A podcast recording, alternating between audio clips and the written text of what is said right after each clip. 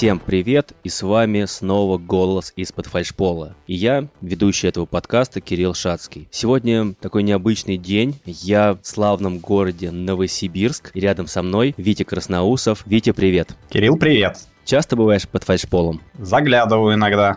Удается найти что-нибудь интересное, артефакты какие-нибудь? Черт, у нас ЦОД новый, под фальшполом чисто и ничего нет. Но это прекрасно, есть же легендарная история, как наш технический директор во время приемки ЦОДа попросил открыть плитку, и именно под этой плиткой лежал кусок трубы. А ты вот так заглянул, значит, под фальшпол, а там я сижу с микрофоном и тебя жду. Так все и есть. Ладно, расскажи пару слов о себе, чем занимаешься в компании, как вообще в Новосибирске дела идут? В компании занимаюсь продажами, отвечаю за сибирский регион, от Иркутска и до Омска. В Новосибирске у нас дата-центр на 3,5 мегаватта, на 300 стоек, по 5 киловатт расчетной мощности. В Новосибирске дела идут хорошо, работы много, работа интересная. Пытаемся, так сказать, занять нашу нишу на рынке, учитывая, что достаточно конкурентная среда. Ну и как вообще? Надеюсь, ЦОД не пустой еще стоит? Стойки жужжат? Стойки жужжат. У нас осталось к заполнению где-то треть одного машинного зала. Все остальное, то есть у нас 3 машинных зала, 2,5 уже забронировано, либо клиенты заезжают.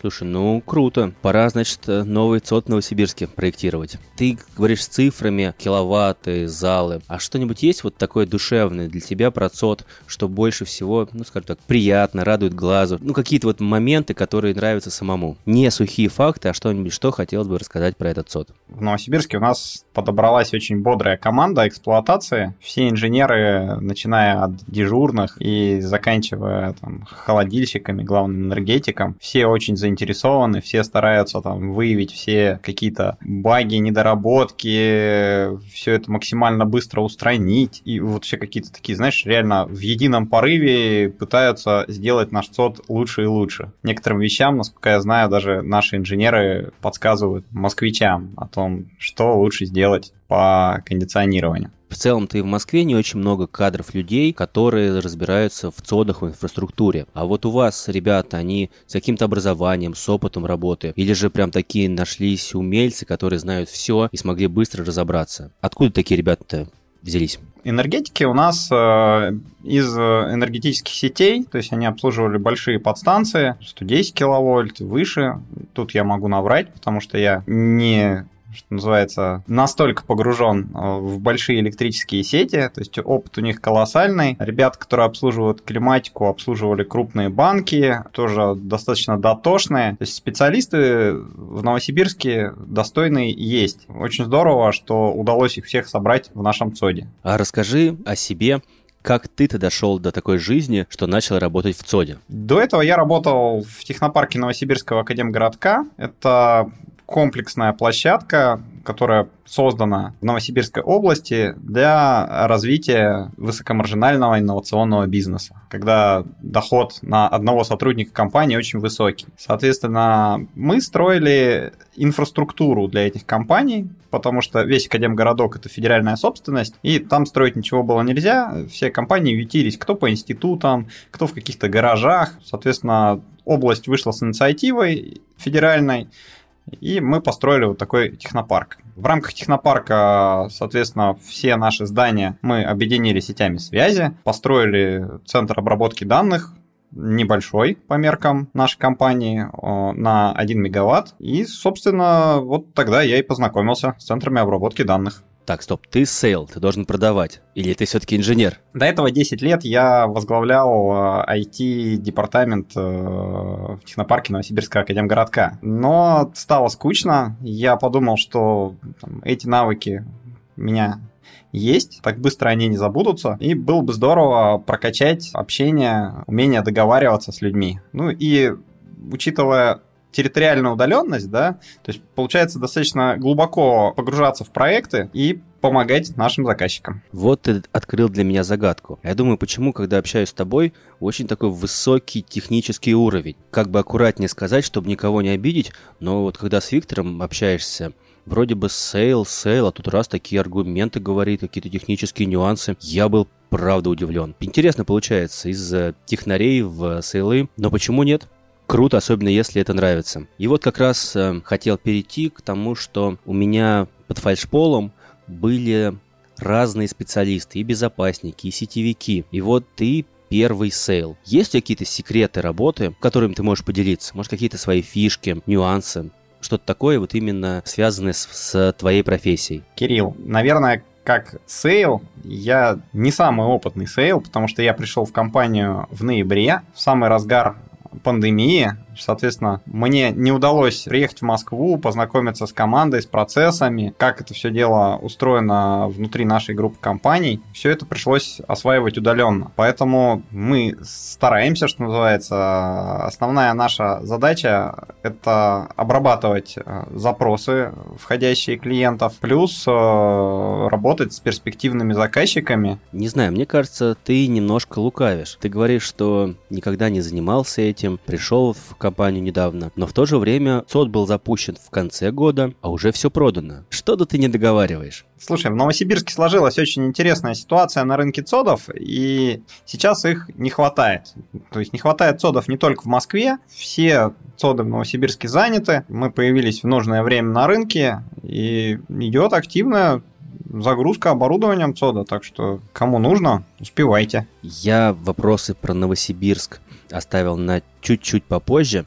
Сейчас все-таки сначала разберемся с основной темой, с темой продаж. Для меня, мне кажется, есть такая проблема, что вот когда ты работаешь с людьми, сам, то ты сейл, не знаю, менеджер, ты общаешься с каким-то огромным количеством людей. А я вот, честно говоря, никак не могу запомнить, как кого зовут, а вы должны хранить какое-то огромное количество информации. Есть какие-то лайфхаки, как вот это делать, как всегда помнить людей там по имени, отчеству, из какой компании и так далее? Я стараюсь сразу записывать людей в записную книжку, максимально подробно всю информацию, которую я о них узнаю, я все записываю. Плюс мы ведем списки наших активных контактов, клиентов, с кем мы сейчас общаемся. Собственно, секретов нет. Все достаточно просто, прозаично. Если хочешь работать с клиентами, то надо стараться запоминать любым способом. Я записываю. Ну ладно, давай это немножко провокационных вопросов. А есть в записной книжке какие-нибудь такие имена, например, там, дядька из банка, дико противный, шепелявящий чувак, но общаться с ним надо? Слушай, у меня из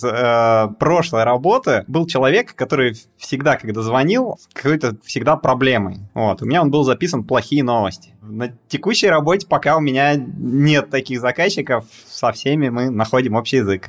Слушай, мне очень понравилась, да, история с записной книжкой «Человек. Плохие новости».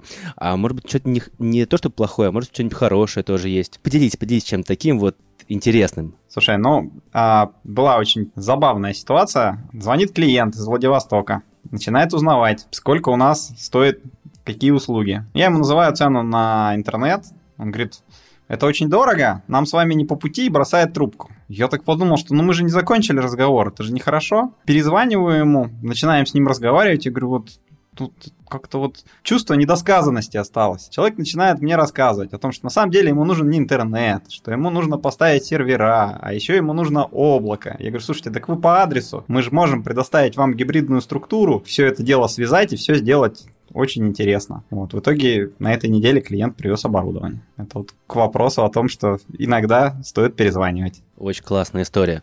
Вот, теперь делись следующим лайфхаком. Как удается запоминать не людей, как удается запоминать услуги. Ну, колокейшн, интернет, там, оптика, понятно.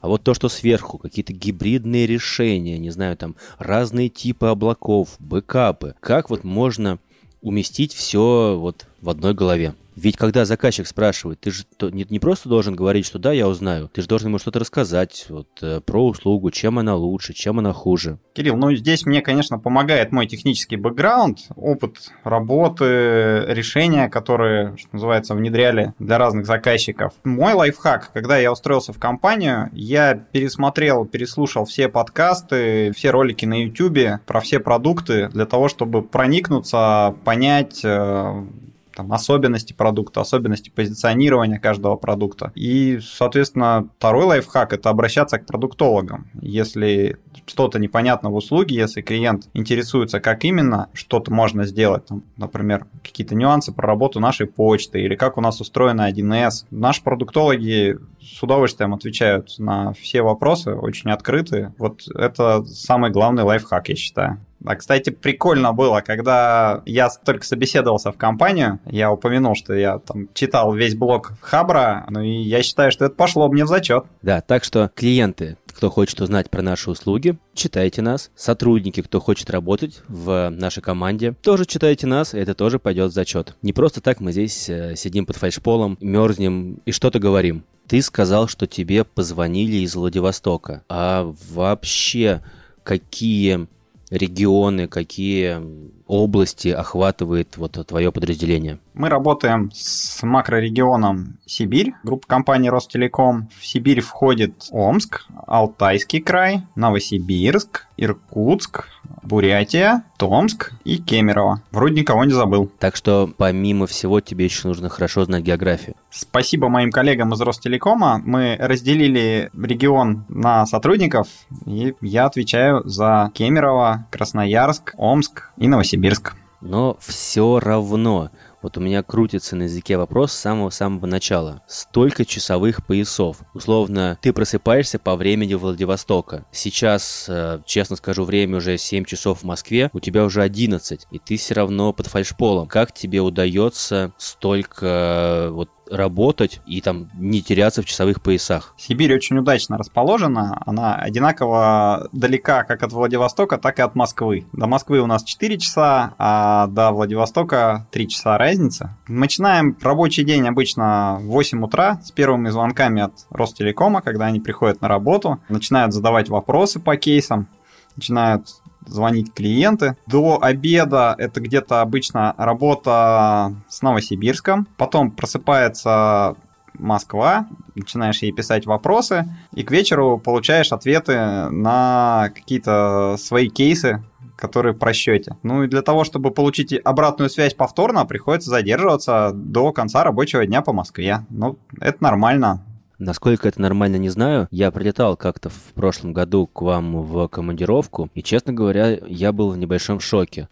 Время уже 10 вечера, уже хочется, не знаю, пойти выпить пиво, а у меня совещания по Москве еще идут. И это прям было очень сложно для меня. Как справиться с такой вот работой? Надо иногда переключаться от работы на что-нибудь другое. Вот я, например, бегаю. Куда?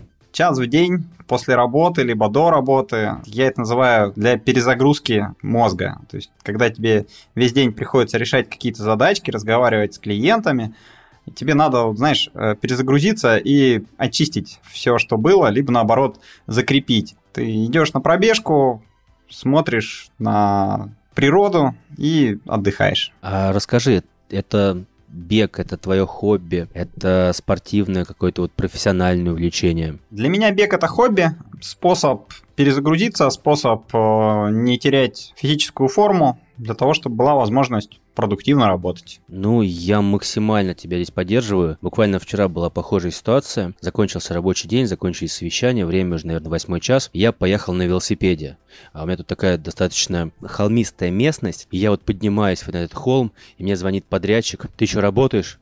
Я говорю, я еще работаю, но я на велосипеде отключаю мозг. И это реально, я понял, что такая отключка прикольная, особенно когда едешь еще в каком-то красивом месте, и тебе еще физически тяжело, и мозг уже вот перестает работать. А ты бегаешь все время по одному маршруту, или же ты выбираешь там сегодня здесь побегу и завтра там, что-нибудь новое посмотреть, увидеть? Зависит от целей. Обычно я стараюсь бегать разные маршруты, разные дистанции. То есть, как и в любом деле, важно разнообразие. То есть один день я, например, бегаю горочки, а второй день просто бегу до пруда и смотрю, как там бобры строят свою плотину. На третий день могу пробежать длинную тренировку, потому что ее давно не было. То есть раз в неделю я бегаю длинную тренировку, 20-30 километров. Разнообразие, как и во всем. 30 километров. Так я на велосипеде столько еле проезжаю. На самом деле 30 километров – это 2-2,5 часа, это не так долго. Ну, для кого недолго, а у кого сердце выскочит. И мы подходим, честно говоря, наверное, к самой интересной для меня теме сегодняшнего подкаста. Вот ты сказала, что бегаешь по разным местам, и мне очень хочется узнать немножко больше про славный город Новосибирск. Потому что, когда я был в короткой командировке, не успел посмотреть ничего. Вот расскажи, в следующий раз я приеду к тебе в гости. Куда захочется меня отвезти, что показать, какие-то красивые места. Что именно вот интересно в Новосибе? Кирилл, Новосибирск — огромный город, разделенный на части рекой. Посреди города проходит река Обь. Она разделяет город на левый и правый берег. Левый берег — это промышленный сектор. Там достаточно много производств, которые перевезли в тыл во время Второй мировой войны.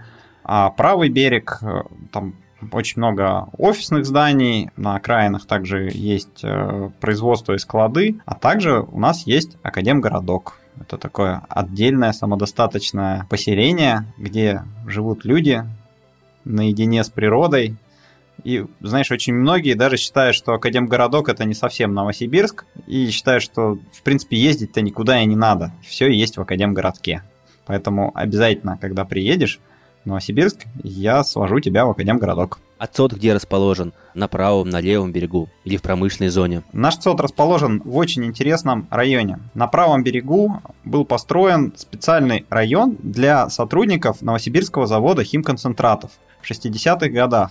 Этот завод химконцентратов производит ядерное топливо для всех атомных энергостанции. Я думаю, в том числе и для нашей атомной энергостанции в Удомле, где у нас также есть ЦОД. Такой достаточно красивый райончик, и вот именно там у нас расположен ЦОД Менделеева-1. Ты не отвертишься таким коротким ответом. У меня просто своя фишка. Я вот люблю узнавать историю мест, в том числе, где расположены наши ЦОДы. Есть отдельный подкаст про Боровую и про историю нашего здания, где сейчас расположены ОСТы. Давай чуть больше информации. Есть? Наш ЦОД расположен в здании Менделеева-1 строящийся, а рядом со зданием ЦОДа расположено здание Менделеева-1. Это здание АТС Ростелекома, историческое. В нем всегда была АТС-ка, а на месте нашего ЦОДа был гараж. 2 уровня под землей и 1 уровень надземный. И вот в рамках реконструкции этого гаража, полного сноса, строительства с нуля от фундамента, мы получили наш ЦОД. То есть по факту ЦОД возник на месте гаража связи.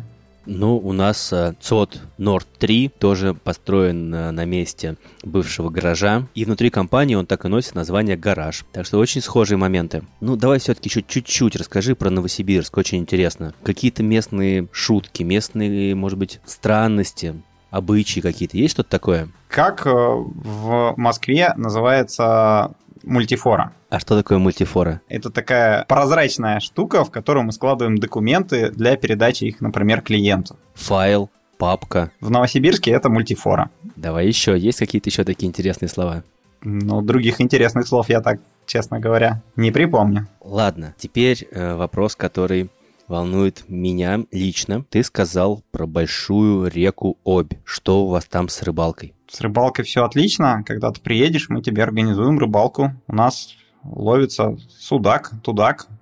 И у нас еще есть море. Это море, которого нет на карте, потому что только сибиряки считают его морем. Рассказывай. Когда строилась Новосибирская гидроэлектростанция, была перегорожена река, я могу соврать, по-моему, это были 60-е годы, и образовалось Новосибирское Обское водохранилище. Мы его называем Обское море. Я уже зашел на сайты искать билеты на самолет, чтобы быстрее вылететь. Очень хочу на море. Так что не только в Сочи можно летать на море. Можно в Новосибе хорошо отдохнуть. Да, кстати, сейчас в Новосибирске плюс 30 градусов. Прекрасная погода, успевайте. И стоечку купить, и на пляже погреться. Да, все верно. Ладно, море — это хорошо, но расскажи немножечко наверное, про промышленность. Мне правда интересен этот вопрос. Какие заводы прям живы, работают?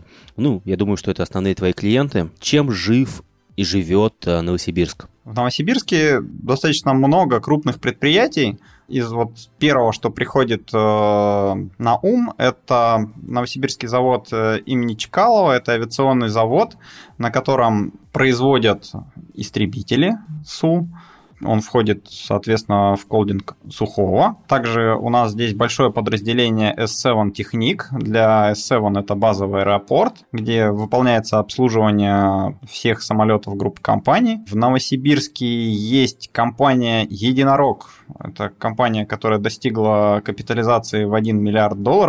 Это компания Axial, располагается в Академгородке, которая делает углеводные нанотрубки, которые помогают менять свойства материалов и делать резину более износостойкой. Проводники тоньше, с той же проводимостью. Но мне кажется, сейчас же еще с медициной там очень все хорошо. Все коронавирус, когда начался, все же исследования делались только в Новосибирске. Да, в Новосибирске, рядом с Новосибирском есть наукоград Кольцово. В нем расположен научный центр Вектор, в котором разработали вакцину EpiVac Corona, а также первый тест системы для определения коронавируса. А также в Векторе располагаются штаммы всех вирусов, которые есть на Земле. Всего 3 таких центра во всем мире. 1 в Америке, 2 в Норвегии и 3 у нас в Новосибирске. Ты рассказываешь, и мне все больше кажется Новосибирск таким, наверное, очень интересным, продвинутым и очень, наверное, живым городом. То есть, наверное, там много институтов, много молодежи.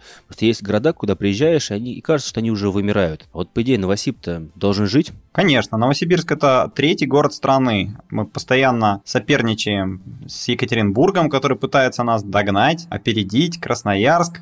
Но Новосибирск все время чуть-чуть опережает все другие города и сохраняет звание 3-го города страны. В Новосибирске, кстати, есть Новосибирский государственный университет, который участвует в программе 5-100, то есть это 5 вузов страны, которые должны войти в топ-100 вузов мира. Мы успешно продвигаемся в этом рейтинге. Ну все, сейчас закончим с тобой разговаривать, открою AutoCAD и продолжу проектировать ЦОД в Новосибирске. Уж очень заманчиво все звучит. Да, здорово. Нам точно нужен 2-й ЦОД в Новосибирске. Время подходит к концу, а у меня есть 3 традиционных вопроса, которые я тебе сейчас задам. Итак, первый вопрос. Вот когда ты первый раз попал в ЦОД, что больше всего поразило? Не в наш ЦОД, а вообще в целом. Ты оказался в дата-центре первый раз. Первый раз, когда я был в ЦОДе на экскурсии, это была большая телекоммуникационная компания. Меня поразило, что в ЦОДе все сделано с резервированием, что там нет надежды на какой-то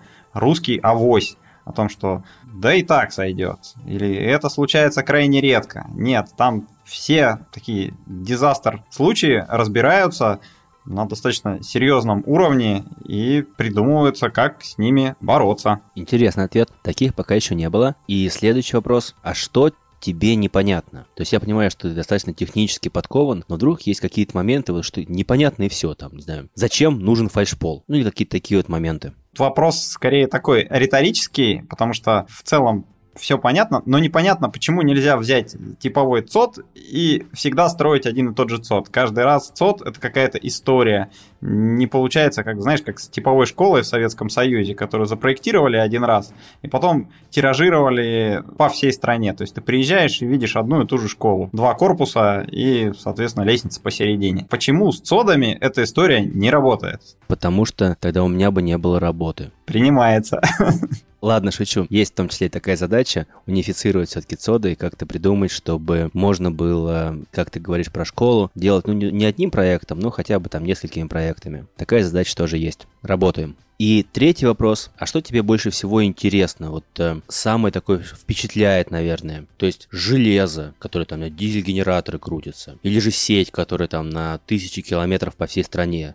Или виртуализация, в которой вообще ничего не понятно. Мне очень нравится, когда ты договорился с клиентом о том, что да, окей, мы заезжаем в ваш ЦОД, мы берем ваши услуги. Проходит какой-то процесс сложный, долгий, там много людей вовлечено. Там думаешь уже, да зачем мы за это взялись, одно, другое, третье, а потом раз, и у этого клиента появляется новый сервис на базе нашего ЦОДа. И ты такой думаешь, блин, классно, мы поучаствовали в реализации какого-то большого, крупного проекта и закрыли ту часть, которую умеем делать хорошо. Ну, я предлагаю на такой позитивной ноте и закончить наше сегодняшнее общение. Спасибо огромное, что пришел. Скажу честно, о встрече договорились буквально за полдня, списались, договорились о времени. пообщались. Мне, правда, было очень интересно и про Новосибирск услышать, и про какие-то вот лайфхаки твои. Спасибо огромное, что пришел. Да, Кирилл, спасибо. Приезжай к нам в гости, бери команду. Будем строить новые ЦОДы. Обязательно приеду и командировку сделаю побольше, чтобы несколько дней поработать, ну и несколько дней посмотреть Новосибирск. А если уж получится и рыбу половить, то это будет просто супер. Всем спасибо, спасибо, что нас слушаете. Традиционно подписывайтесь на нас везде, где только можно. Чат салатовой телеги, там отвечаем на все-все-все вопросы. Ну и там ставьте лайки, что еще можно ставить. Спасибо, всем пока.